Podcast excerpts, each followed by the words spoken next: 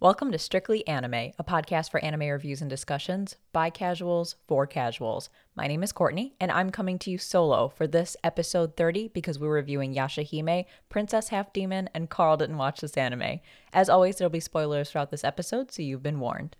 I am so excited to talk about Yashahime, mostly because I love Inuyasha. So I feel like this is my excitement is very much fueled by the the nostalgia that comes with, you know, the continuation of the Inuyasha story. Um, hopefully I don't say anything too weird or kind of left field in this episode. I am running on a little less sleep than normal because uh, Carl and I were hanging out with two of our good friends, Edwin and Rob. Shout out to you guys um, yesterday, and we decided to binge watch High Rise Invasion, which is only 12 episodes. But when you're binge watching something, that time flies by and it it ends up being longer than what it really feels like. So basically, I'm running on a little less sleep than normal. It was a good time though. I regret nothing because I love to binge watch anime.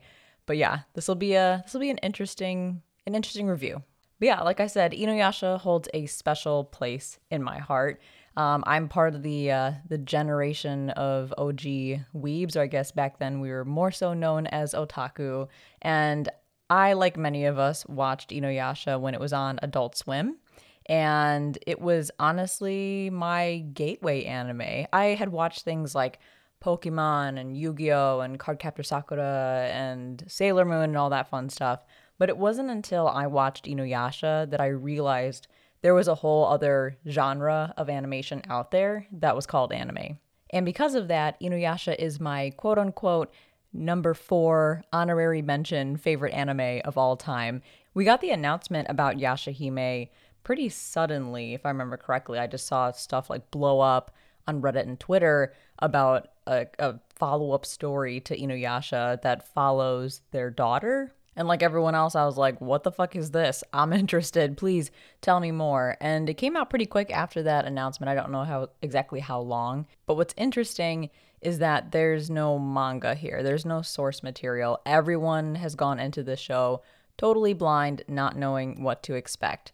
But I think the biggest most burning question that everyone had after this announcement came out and they found out that not only does it follow Inuyasha's daughter, it also follows Sesshomaru's twin daughters.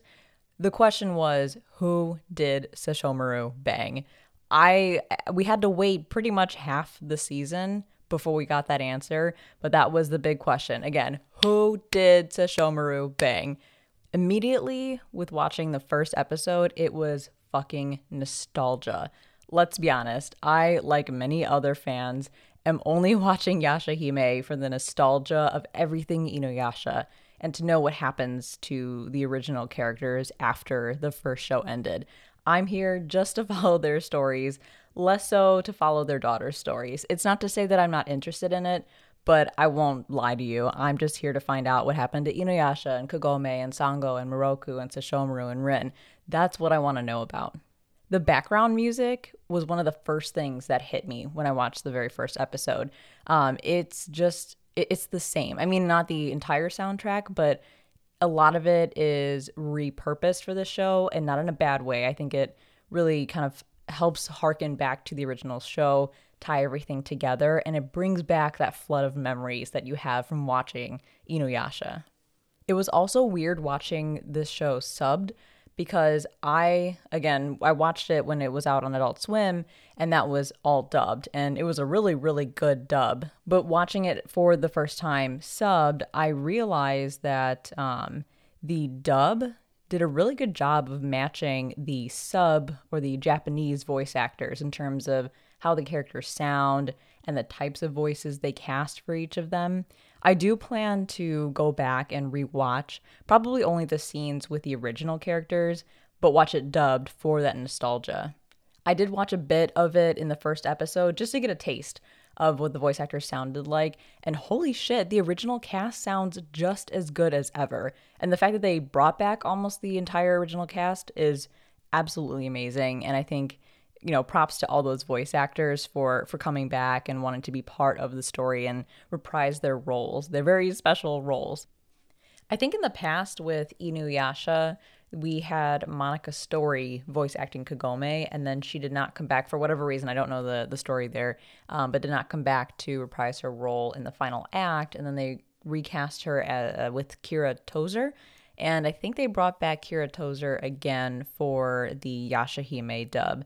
The news of Kirby Morrow passing away was devastating for us in the Inuyasha fandom. He did a fantastic job as Miroku in the show, and I believe he was able to come back as Miroku in Yashahime for a number of the episodes, but not all of them, because I think I saw um, that they ended up recasting Miroku's voice actor with someone who is a good friend of Kirby Morrow. And overall, I think it's going to be very different, very sad. Um, but I'm glad he was able to at least do a couple of, of the episodes and, you know, before he unfortunately passed.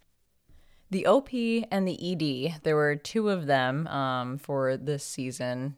And I thought overall they were pretty good fits for the show. I would say the first OP definitely had those Inuyasha vibes. It felt more like, um, I think it was the first opening for Inuyasha, Change the World. It reminded me of that. it gave me the same vibes as Change the World. Um, I would say the ending didn't have as many Inuyasha vibes as I would have expected. Don't get me wrong, it's a fantastic song and I have it on my Spotify playlist. I would say it was pretty close to like My Will, but overall again like I I loved both of them. I thought they were really good. Nothing will ever compare to the best endings, which again were My Will and Shinjitsu no Uta. That was probably the best one of all of them. I would say the second set of OP and ED were probably better in my mind, uh, more so in terms of animation than like evoking that feeling of Inuyasha. Again, both songs were fantastic. I loved them, but the visuals here are what really kind of stole the show. I I feel like the animation for the first OP and ED were kind of lackluster, especially the OP. I there were parts of that OP I was like, "Man, this does not look good. It does not look good, like just straight up." But then the OP and ED for the second half looked flawless. And I'm like, this is the level of animation quality that I expect from the show overall.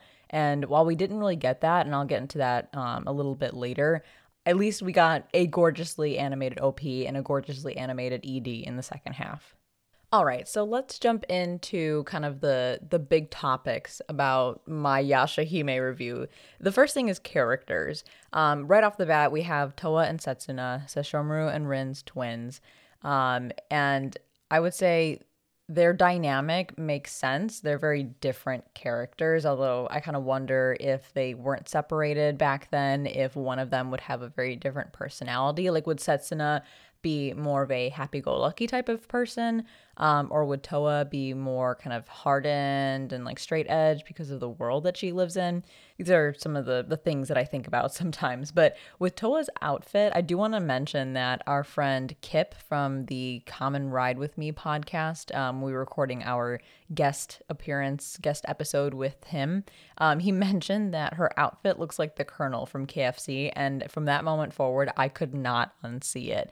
So um, I can't unsee it, and now all of you probably can't unsee it.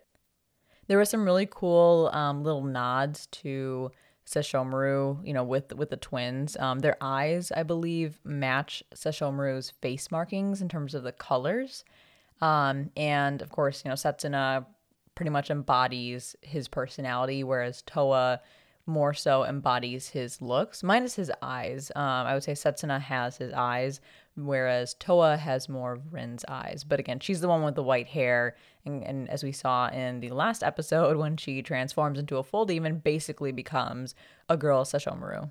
There's a good amount of character development with these girls.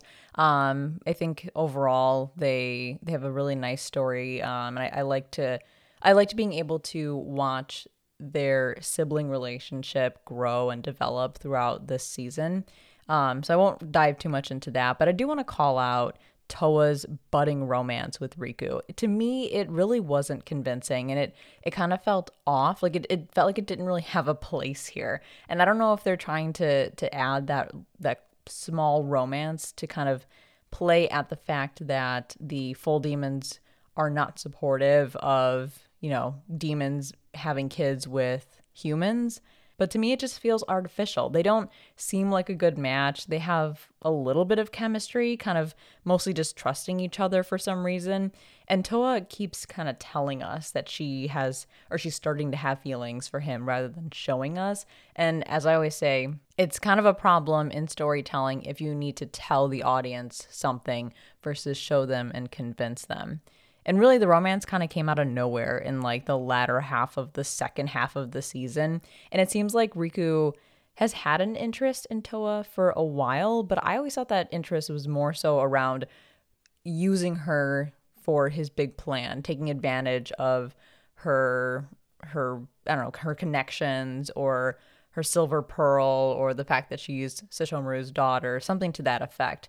But then like her feelings just kind of developed out of nowhere in those last couple of episodes and I was like, I don't know. I don't know how I feel about it. Like I guess it could be a good match, but something about it just doesn't feel organic enough.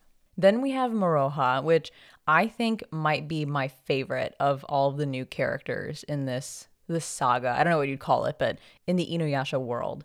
Her personality is just like Inuyasha, but infused with Koga and the Wolf Demon tribe's brashness. And I really love how Kagome sent Moroha to the Wolf Demon tribe to be raised by the guy she cucked instead of sending her to their closest and most trusted friends, Miroku and Sango. But to be honest, I was pretty excited that she was raised by Koga. It it kind of um, again it explains her her demeanor um, and really, Koga is such a good guy, and I fucking love him. And I'm so glad that we got to see him, even though it was just for a moment. He was one of my, um, one of the characters I unexpectedly loved in Inuyasha. And I'm just, I'm glad that he's still there, even if it was just like a quick little snippet of him where he didn't even say anything or do anything. I'm just glad he was there.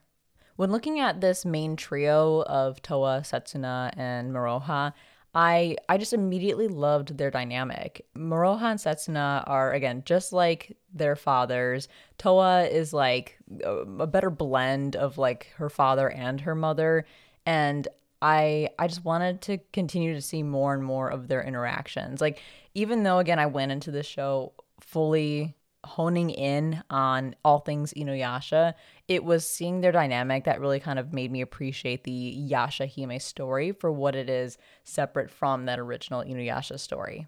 I did find it really odd that they didn't meet, quote unquote, or realize that they were cousins until they were 14 years old. I think they're around 14 in the show, um, despite having lived in the same area and having been connected to the same people for for their whole lives. Basically, they only now are kind of meeting each other.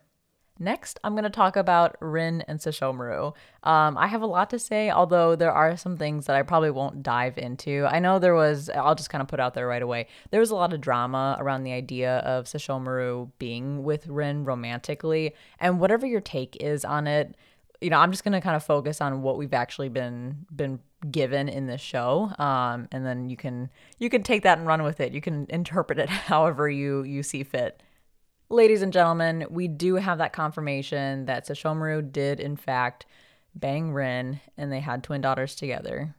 One of the things that bugs me about Rin in the show is that she's technically grown up, but she still looks super young. I don't know, like the way they designed her character, and I know that they're taking like a child version of Rin from Inuyasha and then trying to like age her up a little bit, but she just wasn't aged up nearly as much as some of the other characters. Like she she looks like she's still 13, 14, even though she's in the tree, like, like quote unquote present day for the show. She should technically be around like 30 years old, right?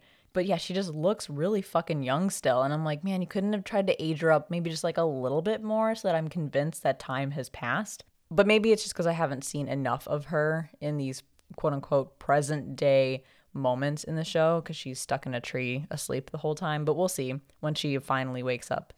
In terms of their romance, I am still not sure how I feel about their romance. I think it's sweet that he actually kind of overcame this this idea of you know humans and demons being together is like the worst thing ever and did marry a human you know woman and, and saw kind of at least sees one human for for who they are and, and what they can be. Um but i wish we could have seen more backstory on them after inuyasha ended. It might make me feel more convinced with them being canon Um, it would have been so funny to see everyone's reactions when they found out that Sesshomaru married her. But at the moment, we don't really have any backstory on them other than the one episode where they showed Rin, not that they showed Rin giving birth, but the episode where she gave birth and they showed um, Sesshomaru taking the girls away. The show does kind of make Sesshomaru seem like the antagonist to a certain degree. Like I know Kirinmaru is the big baddie in this show, but they're kind of painting Sesshomaru in this antagonist light. And I'm betting that his hand is being forced. Like I'm not convinced that he's a true antagonist in this story. Kaede said in the beginning of the show that some demons throw their kids away to kind of see if they can survive on their own and kind of be worthy of their, their family name or some shit. I think it was called like the the trial of courage and cowardice or something like that. But I feel like Sesshomaru's actions, while questionable, I don't think they're really bad necessarily. Like in the one of the flashbacks in the middle of the um one of the flashback episodes in the middle of the season, we get more backstory on what happened, you know, between the time that the girls were born and um, when Inuyasha and Kagome disappeared. And essentially, Sesshomaru was protecting his family. He was kind of going along with this whole exterminating the half and quarter demon shit to keep an eye on Kirinmaru's group. He put Inuyasha and Kagome in the Pearl and you know probably to protect them. And then he immediately took his daughters and hid them and left them in the care of his most trusted ally. And he probably put Rin in the sacred tree to hide her too and protect her. We do find out later that she's tied her life is tied to zero. So he's trying to keep her alive. So again i think that he is trying to play kirinmaru and, and kind of keep him at bay with what, what's going on. But you know they're trying to allude to the fact that oh maybe he is the bad guy maybe he's kind of gone rogue and is doing the wrong thing in this show and I, i'm just not convinced i don't think that that's the situation and in terms of Sesshomaru as a father um this is like a, a very I don't know. I'm like on the fence about this. Like I, I wouldn't call him a good father by any means. Um, I don't know if he's technically like the worst father ever, but he's kind of like a like a not so great father at times. Um, he did kind of, you know, show up at one point, actually show up at a couple points, um, and see his daughters, but never fucking spoke a word to them. He did like a drive by and, and fucking left. He took one look at his daughters and pulled the deal and said, like, I've seen enough. I'm satisfied. But we did get that moment at the very end of the season where he finally fucking spoke to Towa but then he dipped right after. Like, okay, dude, talk to your daughters, man. Like, they're right there. Just talk to them. It's not that hard. I know it's not really in his nature to acknowledge people, but like, at least acknowledge your daughters. So it's things like that that kind of give me some pause on whether or not he's a good father. But then he goes and does other shit like saving his daughters and kind of showing us that there's, there's a bigger reason for everything that he's doing that kind of pulled him away from um, from the two of them. I do look forward to seeing more of it though. I, I think what I'd really love is is more interaction between Sesshomaru and the twins uh, because it's just so it's so unlike everything that we know about Sesshomaru to you know marry a human, let alone bear half human children. And I just I want to see some sort of affection from the guy. Like it'll be totally left field. It will not be the the Sesshomaru that we know, but I want to see it. Like I feel like they're setting us up for that.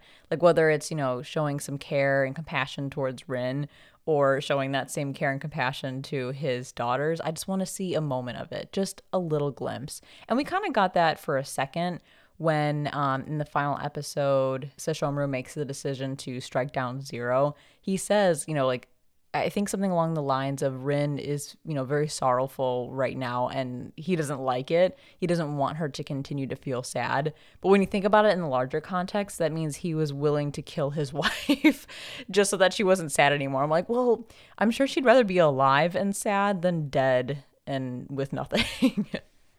The big baddies for this show are Kirinmaru and Zero, and maybe Riku. I don't know. The guy is totally ambiguous. Kirinmaru is, um, I don't know. Like he he's obviously very strong, but I don't think we've seen kind of the the full extent of his powers at this point. Um, I do want to know why he is so keen on killing the the main trio, the main girls, because I, I don't know. They're just saying that he doesn't like when humans and demons get together. But I don't know, is, is, is, there something more to that? Or is it just him being annoyed with the whole idea? It just hasn't been flushed out enough in the show for me to really feel convinced by his motives. He does say at one point that, uh, I think in his first encounter with the girls, um, perhaps you're not the half demons fated to take my life. And one of the theories that I had when I was thinking about this this line more is that perhaps the half demon that he's talking about is actually Inuyasha, and then he and Sesshomaru will be fated to rule the east and the west as the great dog demon sons or whatever.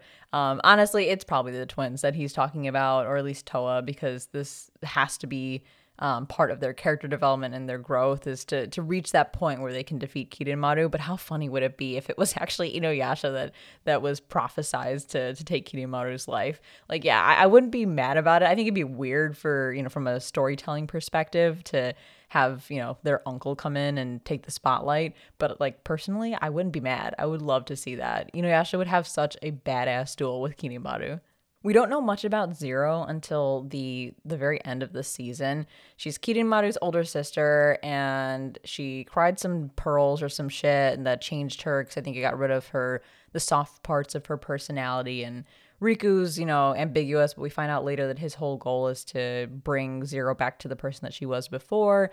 And then we found out that she also had feelings, most likely for Inuyasha's dad. And I'm like, man Inuyasha's dad is a fucking player. Like first he goes and you know gets with Sesshomaru's mom, and then he leaves her ass for the um, human, which is I'm sure a huge blow to Sesshomaru's mom's ego. Um, but uh, yeah, he's he gets with Inuyasha's mom, and then I guess he was flirting a little bit with Zero too, or you know she at least has major feelings for him and is devastated by his death. And I don't know, man. The guy just gets around. He really does. Or did anyway, because he's dead now. I really loved seeing more of Miroku and Sango and their family and seeing how their kids have grown up and what they've become. You have Hisui, who's now one of the demon slayers. We have Gyokuto, who I think is kind of just staying at home and taking care of her parents. And then we have Kinu, who has become a monk and has a personality very much like her father. Um, we don't know quite yet if she's as lecherous as her father, but she definitely has that bubbly, interesting personality that he has. We also get more of Kohaku, which is fantastic. And I loved how in the beginning of the show, um, Kohaku called Miroku brother. And I was like, yes. I was so scared that they were going to have a distant relationship after everything that happened in Inuyasha. But I was like, oh my God, they acknowledge each other as brothers. It's fantastic. You know, they're, they're really family at this point. One of the things that I was disappointed with when it came to Sango and Miroku was Sango's very little amount of screen time. Like she got just as much screen time as fucking Totosai, who showed up in like the last half of the season and had like less screen time than Myoga. But man, like there was nothing around Sango. She said a couple of lines to Gyokuto and then just like fucking disappeared and that was it. I am dying to see more of Miroku and Sango. We did get that fantastic line from Miroku when he first meets Zero. Um, she says something like, I'm a very devilish woman. And then he replies to her with, you know, I, I know what'll happen if Sango hears me call you that, or something to that effect. But it was just so classic Inuyasha, classic Miroku and Sango and their relationship. But it was a huge tease for what kind of we, we could have seen if they had given Sango more screen time, specifically alongside Miroku. I just, it's so weird. It was such a weird choice to not have her be more of a prominent character in this first season, um, let alone not have any interaction with her husband. And the original character, original from Inuyasha, that I was most surprised by was Sota.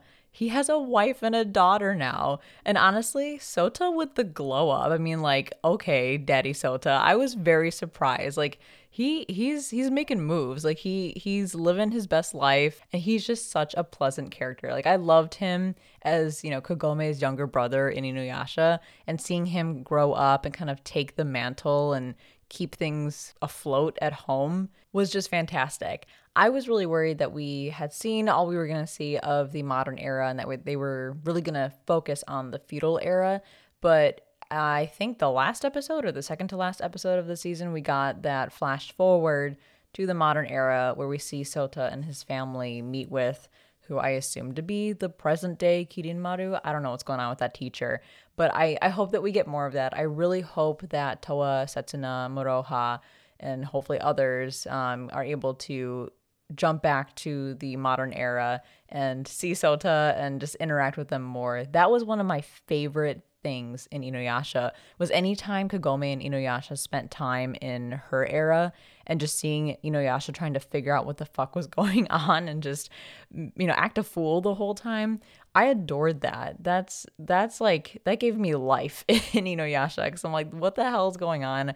I can understand why Kagome is freaking out in those situations, um, and it was just I don't know. It was so entertaining to watch. It was always such a a, a great moment of comedic relief in that show. So I hope we get more of that with Sota and uh, and Yashahime.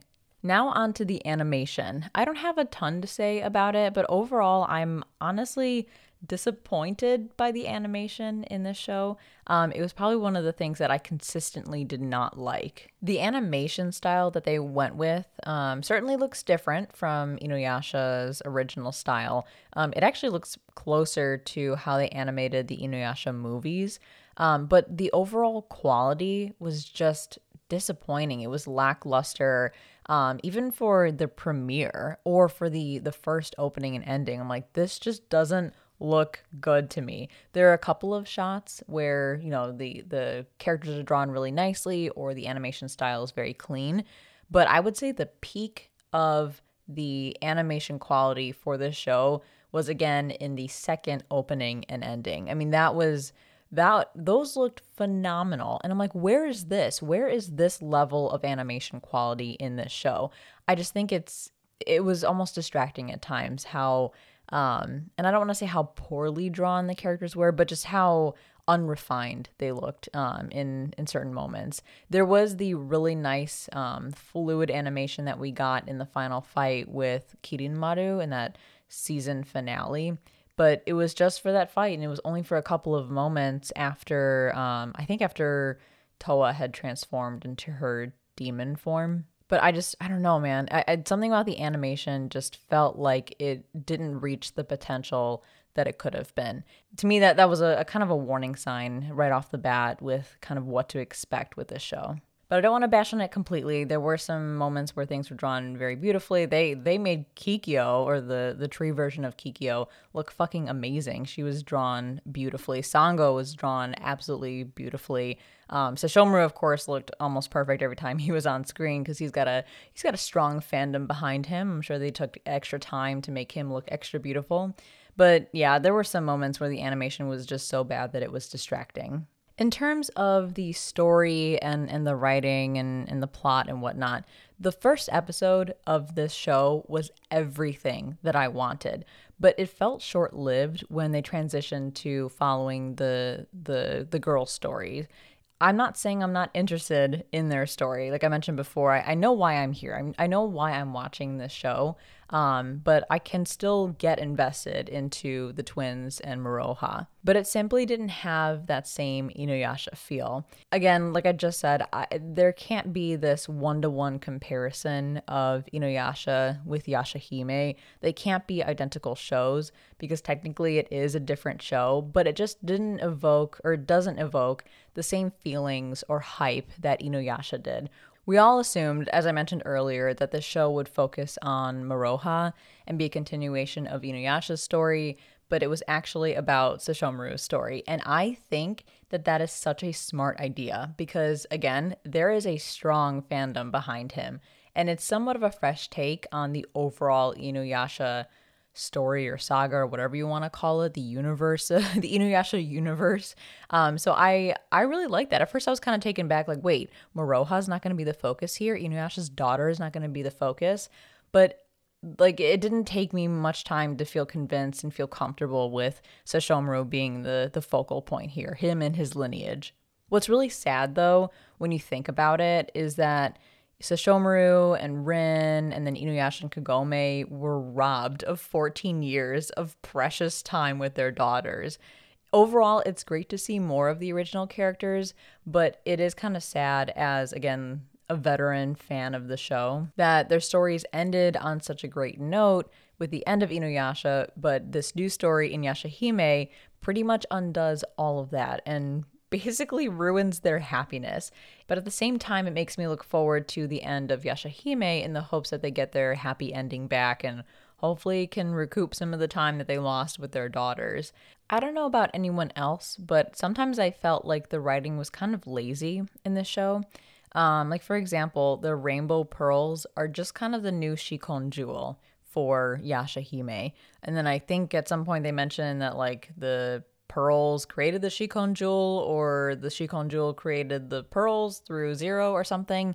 But there were moments where I was like, mm, the writing can be kind of lazy at times. Like some of the, the examples I, I have here in my notes, like in the beginning of the series, when that gang kind of kidnaps Towa's family and, and holds them hostage, that was just ridiculous and, and dumb and over the top for no good reason. Um, or how in the beginning of the show, Moroha knows about the Rainbow Corridor or whatever the fuck it's called, and then never speaks of it again. And I'm like, how the fuck does she know about that? Like, why, why aren't you going to tell me more about that? Um, or how convenient it was that um, Kagome's mom just simply looked at Moroha in her eyes and was able to, to know immediately that, that that was Kagome's daughter. I think it's so weird that the Higurashis were so certain that Moroha is Kagome's daughter, even though Moroha doesn't even know. And all they did was look at her. And then they didn't even tell her. I'm like, what what are you doing here, people? Like, tell her who you are and tell her who her mom is. Why are you not telling her? And then I think in like episode nine, that's what I have written down here. At some point, they suddenly know that their mothers are human. They know that they're cousins, and Moroha knows that she's quarter demon. And maybe I fucking missed something, but when did they realize all this stuff? When did they have those realizations and why are they so chill with it? So the the writing just kind of drops some shit on you and um I don't know, just doesn't really explain anything. And it's weird because again, there's no source material. So it's not like, you know, they're trying to adapt a manga, but there's not enough budget and not enough time where they have to cut some stuff out of the manga and then it makes the anime feel a little piecemeal this is a completely original story and you have the time to kind of fully build it out and answer all the questions that people have because there's nowhere else to get those answers. And with that said, I felt like despite having those those gaps in, in that knowledge or storytelling, I felt like they spent a lot of time, especially in the first half of the season, with filler episodes. Like, man, just some of that shit was so unnecessary the one episode that really kind of sticks out in my mind as fucking filler was the Cat Village episode. Like, I get filler happens in anime, that's fine, but the show literally just started and already there's a shitload of filler. I'm like, when are we gonna find out what's actually going on in the the the big overarching story? It just felt like the episodes were filler, sprinkled with one or two teeny tiny hints at the girls' you know characters and their backstories and what happened to the original characters. They were kind of spoon feeding us info and trying to drag out the plot. And that's very apparent in certain interactions, which is extremely frustrating when people, you know, meet up with the girls or reunite with them and obviously they they have information but they don't say anything. Like for example, when Miroku first met with Towa, I believe. He said something like, Oh, you're Setsuna's sister? Oh, okay. And then just moved on. Like he, he didn't say anything. I'm like, Miroku, you know who these girls are. Or Kohaku. Well, I, I'm assuming that Kohaku knows everything that he hasn't lost his memory. So it's like, why aren't you guys saying anything to the girls? It just was so incredibly frustrating every time that happened. I'm like, just tell them. Just tell them who they are. Like I, I know that kind of spoils the the anticipation of, of all of that, but they didn't even try to flush it out because as I mentioned earlier, there was a, an episode that that came about and suddenly they knew all this information and they didn't react to it. And the fillers kind of got to a point where it made me very excited, like overly excited when the main plot was actually progressed the few times that happened because again, it was just so few and far between that we got like really main plot heavy episodes or moments in this show.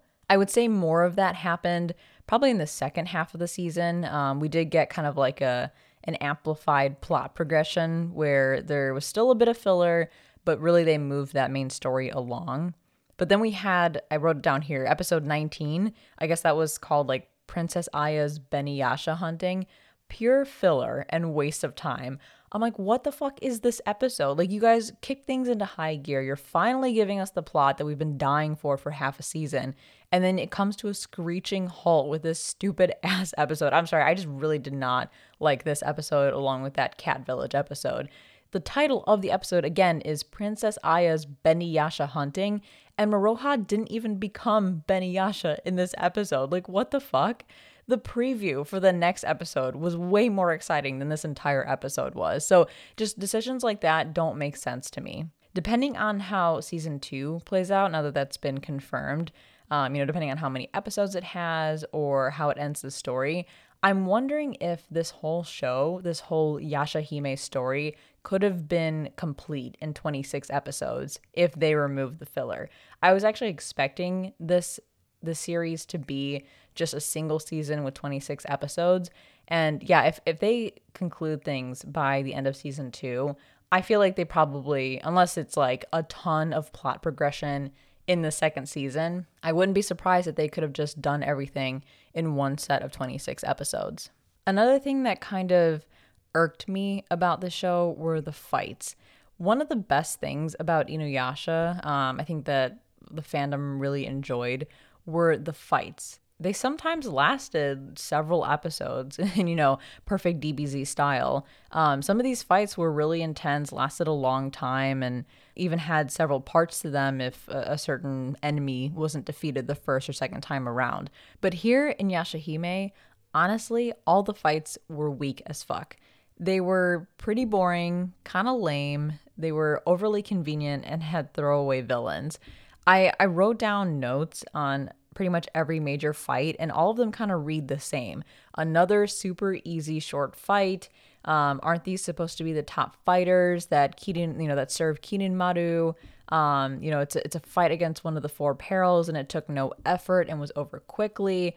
And seeing how poorly executed these fights were, or how poorly written they were, um, that made it feel very apparent that they, the writers, or um, you know, they, whoever they are, they're writing on the Inuyasha nostalgia and the fan base to kind of make the show succeed. It's not like they're trying very hard with the action scenes and with the fights. And honestly, as annoying as it is, I'm like, all right, fine, whatever. I I can deal with that because I know at the end of the day, I'm here for the Inuyasha lore. I felt like this show, Yashahime, was very mild and much more subdued than Inuyasha ever was. Yashahime is not as dark and bloody and kind of out there as Inuyasha was. We literally see limbs get cut off and then there's no blood. I'm like that that that is, that's not a thing. That doesn't work like that. The jokes in Yashahime were far more mild whereas in Inuyasha you had like nudity jokes with almost full titties and stuff at times. And it just kind of makes me wonder who they're trying to write this show for. They had to have known that the majority of the audience for Yashahime would be Inuyasha fans. And we grew up with that show, which was far more mature. If you're going to go that route, why not make a totally new and separate story at that point? Like, if you're going to follow Inuyasha, the people who are new to Yashahime and to Inuyasha overall will probably venture over to Inuyasha after watching Yashahime to understand the story better and then are going to be like holy shit this this original show is way more dark has way more blood and language and and partial nudity and everything. And I just feel like that consistency isn't there. Even the animation kind of feels less mature. Comparing the original characters to um, in their animation style in Inuyasha to the new animation style in Yashahime, their eyes are bigger and their looks are softer in this new show. But yeah, so overall, my, my confusion really kind of stems from the fact that Inuyasha had this certain level of, of storytelling, and then they kind of like watered it down a bit for Yashahime, and it just doesn't make any sense. Like, I could see the opposite happening where the original show was a bit more um a bit more mild, a bit more I don't even know like kid friendly is not the word, but you get what I mean. And then the the new show kind of taking things up a notch and, and being that more mature story. But here it seems they did the opposite, and that just honestly does not make any sense to me. And I know that I'm going on a long gripe session here about the the writing and the storytelling and, and some of the decisions here. The last thing I'll, I'll gripe about before I move to some more positive thoughts. Um, this is super minor, but it is something that showed up every single episode and kind of irked me by the end of things. Is why do we need recaps at the beginning of each episode before the opening comes on? But then, uh, more annoying than that was the fact that we got names and titles of every fucking character on screen for every fucking episode. Like, Yashahime, you can stop now. We know who these people are at this point. We don't need to see every character's name and title on every single episode. Like, I don't know, maybe the writers were scared that we were really forgetful as an audience, but it just was a little unnecessary. So now on to the things that I really did love. Um, it's gonna just be me being a fucking Inuyasha fan. All the callbacks to Inuyasha, both the obvious ones and the subtle ones, were fucking awesome, and I appreciated and noticed every single one of them. Um, some of the ones I wrote here that I wanted to call out were um these might be out of order but when sota is looking at the pictures of kagome and inuyasha when he's chilling in her room and then Towa comes in and he like tells her a little bit about kagome that was fantastic. Like her room is untouched, which is kind of sad when you think about it because we assume that Kagome was not able to go back to the modern era, um, to present day, and, and, see her family anymore, especially after she got sucked into um, Inuyasha's dad's grave by Sesshomaru, and now she really can't go see anybody. But it's, you know, they, they care about her, they love her, and, and they miss her, so they, they kind of left her room as is, but those pictures were fantastic. I mean, I don't know, it just it was so endearing to see those cute pictures of Inuyasha and Kagome in in the present era and just be reminded of what that story was all about. And then the very first demon encounter in Yashahime is very similar to the very first demon encounter in Inuyasha, um, where both had a centipede demon that went after the main girl. Um, I think when Kagome first makes it to the feudal era, she's attacked by that centipede demon who takes a huge fucking chunk out of her side and rips the Shikon jewel out of her. And there were other demons too, and other minor characters in Yashahime that were directly tied to or kind of resembled um, others from Inuyasha that I I definitely picked up on and I definitely was excited about. I also love the dried kappa foot that Kagome's grandpa gave to Moroha because it's just like the one that he gave to Kagome, except this time it's really appreciated because Moroha is so excited to have it and even uses it as a weapon in the uh, the first encounter with I don't know what the fuck it was called, but that tree demon um, that they were fighting in like the second or third episode. That was just fantastic. Just those little things are, are so nice. Plus, you have the girls' moves that are um, similar to their parents, mostly Moroha with Iron Reaver Soul Stealer and Blades of Blood. That's just so fun to see them. And the fact that they're animated in a very similar or sometimes even identical way to um, the the moves that Inuyasha does that's just fantastic. I did see on Twitter when Moroha first does um, those moves, someone did like a side by side comparison of Inuyasha doing the moves and then Moroha doing the moves. And yeah, it's identical and it's absolutely fantastic. The last thing I'd like to talk about is the final episode of Yashahime for the season, anyway. I would say overall it's fulfilling in terms of like the pinnacle battle of the season with the girls versus Kirinmaru, but it was less satisfying in terms of um, giving us more plot progression or giving us answers. I was hoping for more, but again, they were just kind of spoon feeding us and focusing on the big battle. We have one scene in this final episode where we see Totosai and Jaken heading over to where the battle is happening.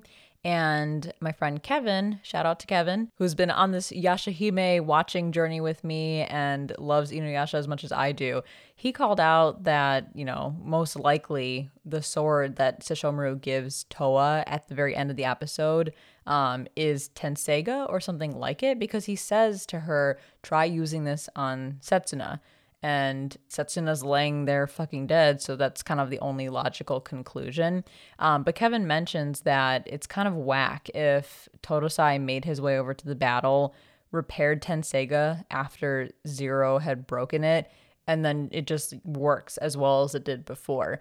And I agree with him. It kind of like diminishes the importance and the value of Tenseiga because it can just fucking break and then Totosai will make another one, no problem.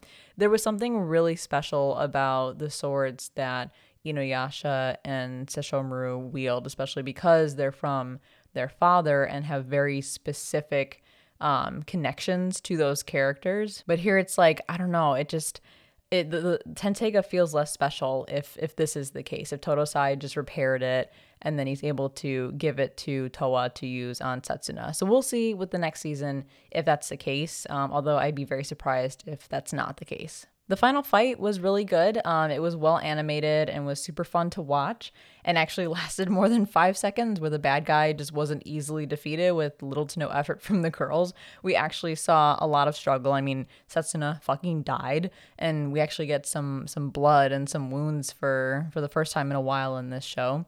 Um, but Towa's demon form was super cool because she basically becomes Sesshomaru um, with his demon form as kind of like her spirit.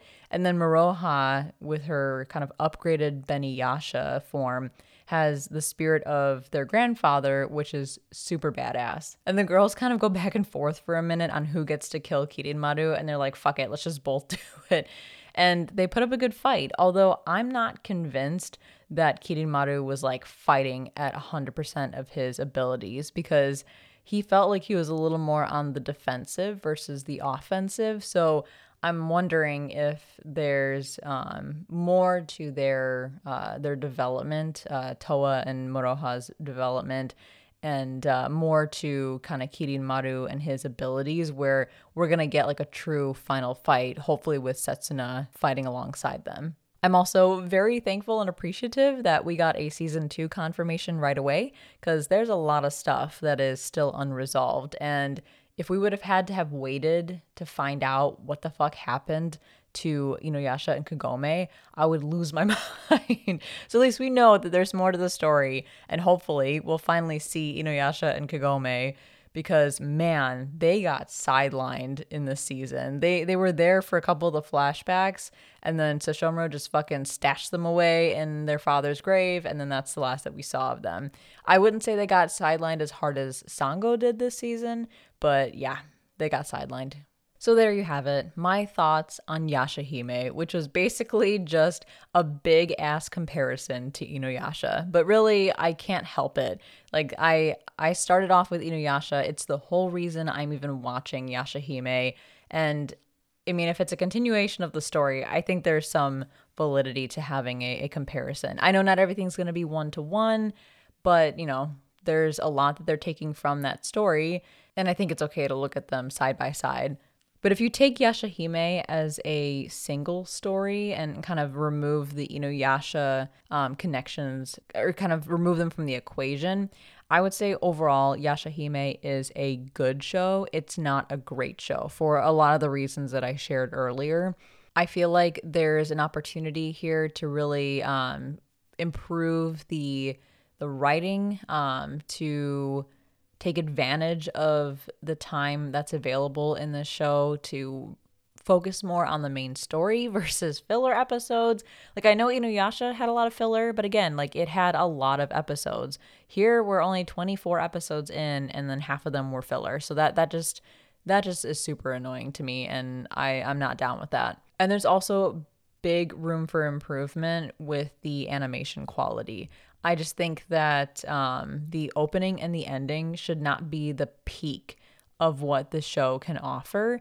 It, it, it, can certainly be up there. It can certainly be, you know, one of the best parts of the show. But if it's the best part, that's an issue. And I, I would love to be able to watch the show without feeling like my immersion is being broken because a character looks really fucked up in the face. But at the end of the day, I know I'm going to watch season two. Like, there's no way I'm not going to watch it, even if, again, it's just to get a resolution on the Yashahime story and to have more screen time for the original characters from Inuyasha.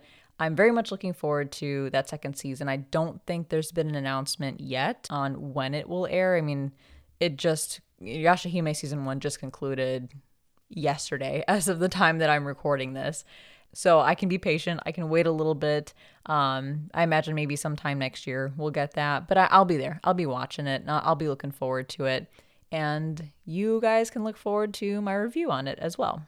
And finally, I imagine that a lot of you guys that are listening to this podcast episode um, have also watched Inuyasha and hopefully love Inuyasha as much as I do. And so I'm curious to know how other people in the fandom feel about Yashahime, if, you know, it's a really good story, um, or if it's just not living up to um, to what Inuyasha originally was, feel free to reach out. Reach out to me slash us. Um, you can you can connect with me on our Instagram or our Twitter or through our website. I would very much love to hear how some of you guys feel about this because I imagine I'm not alone, but I, I feel like there probably is a mixed bag of of reviews or opinions on Yashahime because you know, it's it's kind of an interesting situation when you're comparing something that is kind of a standalone but isn't at the same time. And that wraps up episode 30 of Strictly Anime. If you enjoyed the podcast and would like to support the show, then head over to patreon.com slash the Strictly series and be sure to subscribe on your favorite podcast streaming service so you can be notified when new episodes premiere every other Monday. Follow us on Instagram at The Strictly Series and on Twitter at Strictly Series and connect with us there or on our website, thestrictlyseries.com, to share your thoughts on the anime we review. You'll also find more info on Strictly JoJo, our other podcast dedicated to JoJo's Bizarre Adventure. Thank you so much for listening, and as always, stay safe, stay healthy, stay weeb.